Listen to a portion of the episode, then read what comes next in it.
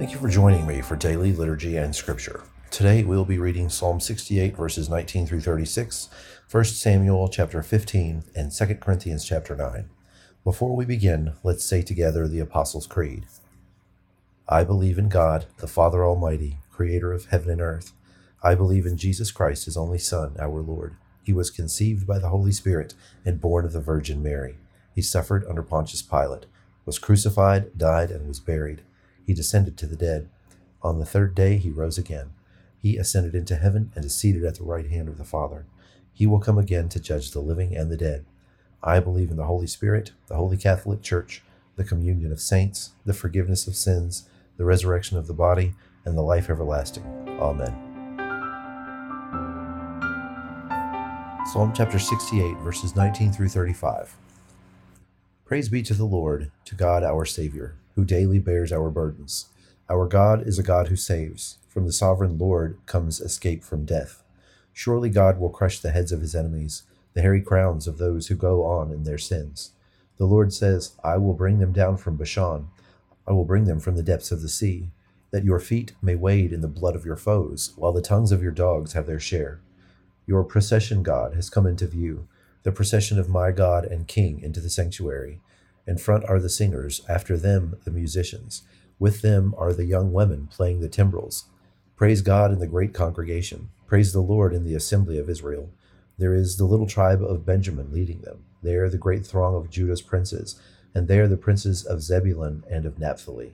Summon your power, God. Show us your strength, our God, as you have done before. Because of your temple at Jerusalem, kings will bring you gifts. Rebuke the beast among the reeds the herd of bulls among the calves of the nations. Humbled may the beast bring bars of silver. Scatter the nations who delight in war.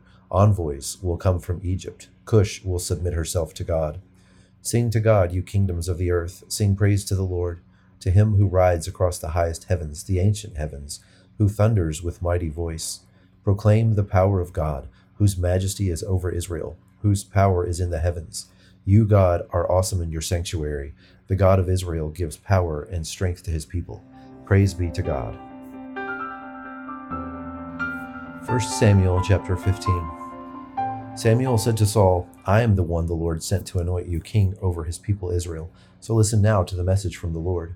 This is what the Lord Almighty says I will punish the Amalekites for what they did to Israel when they waylaid them as they came up from Egypt. Now go, attack the Amalekites and totally destroy all that belongs to them do not spare them. Put to death men and women, children and infants, cattle and sheep, camels and donkeys.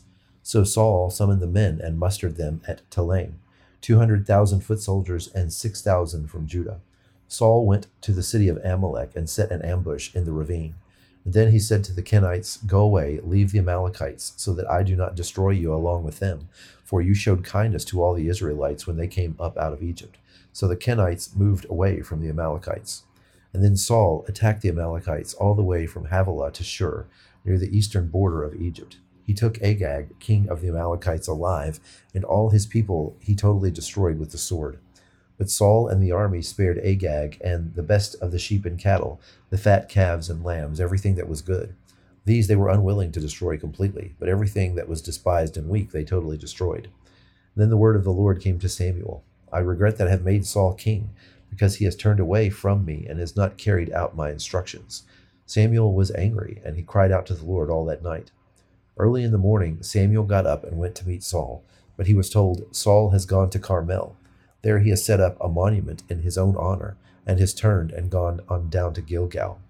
When Samuel reached him, Saul said, The Lord bless you. I have carried out the Lord's instructions. But Samuel said, What then is the bleating of sheep in my ears? What is the lowing of cattle that I hear? Saul answered, The soldiers brought them from the Amalekites. They spared the best of the sheep and cattle to sacrifice to the Lord your God, but we destroyed the rest. Enough, Samuel said to Saul. Let me tell you what the Lord said to me last night. Tell me, Saul replied. Samuel said, Although you were once small in your own eyes, did you not become the head of the tribes of Israel? The Lord anointed you king over Israel, and then he set you on a mission, saying, Go and completely destroy those wicked people, the Amalekites Wage war against them until you have wiped them out. Why did you not obey the Lord? Why did you pounce on the plunder and do evil in the eyes of the Lord? But I did obey the Lord, Saul said. I went on the mission the Lord assigned me. I completely destroyed the Amalekites and brought back Agag, their king. The soldiers took sheep and cattle from the plunder, the best of what was devoted to God, in order to sacrifice them to the Lord your God at Gilgal. But Samuel replied, Does the Lord delight in burnt offerings and sacrifices as much as in obeying the Lord? To obey is better than sacrifice, and to heed is better than the fat of rams. For rebellion is like the sin of divination, and arrogance like the evil of idolatry. Because you have rejected the word of the Lord, he has rejected you as king. And then Saul said to Samuel, I have sinned. I violated the Lord's command and your instructions. I was afraid of the men, and so I gave in to them. Now I beg you, forgive my sin and come back with me, so that I may worship the Lord. But Samuel said to him, I will not go back with you. You have rejected the word of the Lord, and the Lord has rejected you as king over Israel. As Samuel turned to leave, Saul caught hold of the end of his robe, and it tore. Samuel said to him, The Lord has torn the kingdom of Israel from you today and has given it to one of your neighbors, to one better than you. He who is the glory of Israel does not lie or change his mind, for he is not a human being, that he should change his mind. Saul replied, I have sinned, but please honor me before the elders of my people and before Israel. Come back with me, so that I may worship the Lord your God. So Samuel went back with Saul, and Saul worshipped the Lord.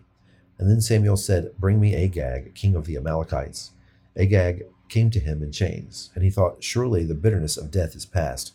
But Samuel said, As your sword has made women childless, so will your mother be childless among women. And Samuel put Agag to death before the Lord at Gilgal.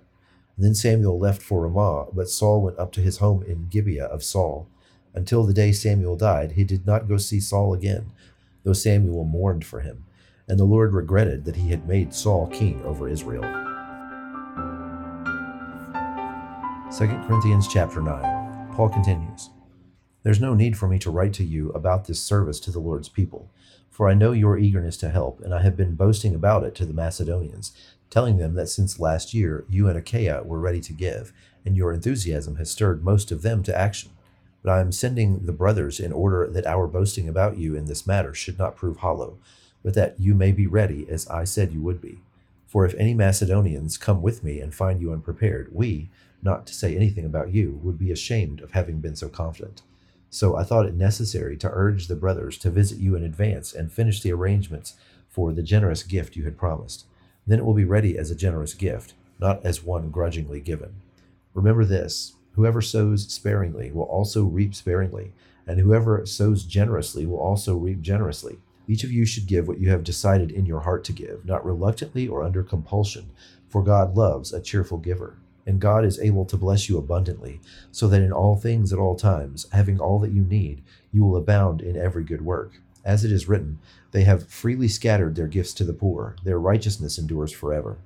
Now he who supplies seed to the sower and bread for food will also supply and increase your store of seed, and will enlarge the harvest of your righteousness. You will be enriched in every way, so that you can be generous on every occasion, and through us your generosity will result in thanksgiving to God. This service that you perform is not only supplying the needs of the Lord's people, but is also overflowing in many expressions of thanks to God. Because of the service by which you have proved yourselves, others will praise God for the obedience that accompanies your confession of the gospel of Christ, and for your generosity in sharing with them and with everyone else. And in their prayers for you, their hearts will go out to you because of the surpassing grace God has given you. Thanks be to God for his indescribable gift. Now join me in the Lord's Prayer. Our Father, who art in heaven, hallowed be thy name. Thy kingdom come, thy will be done, on earth as it is in heaven. Give us this day our daily bread, and forgive us our trespasses, as we forgive those who trespass against us.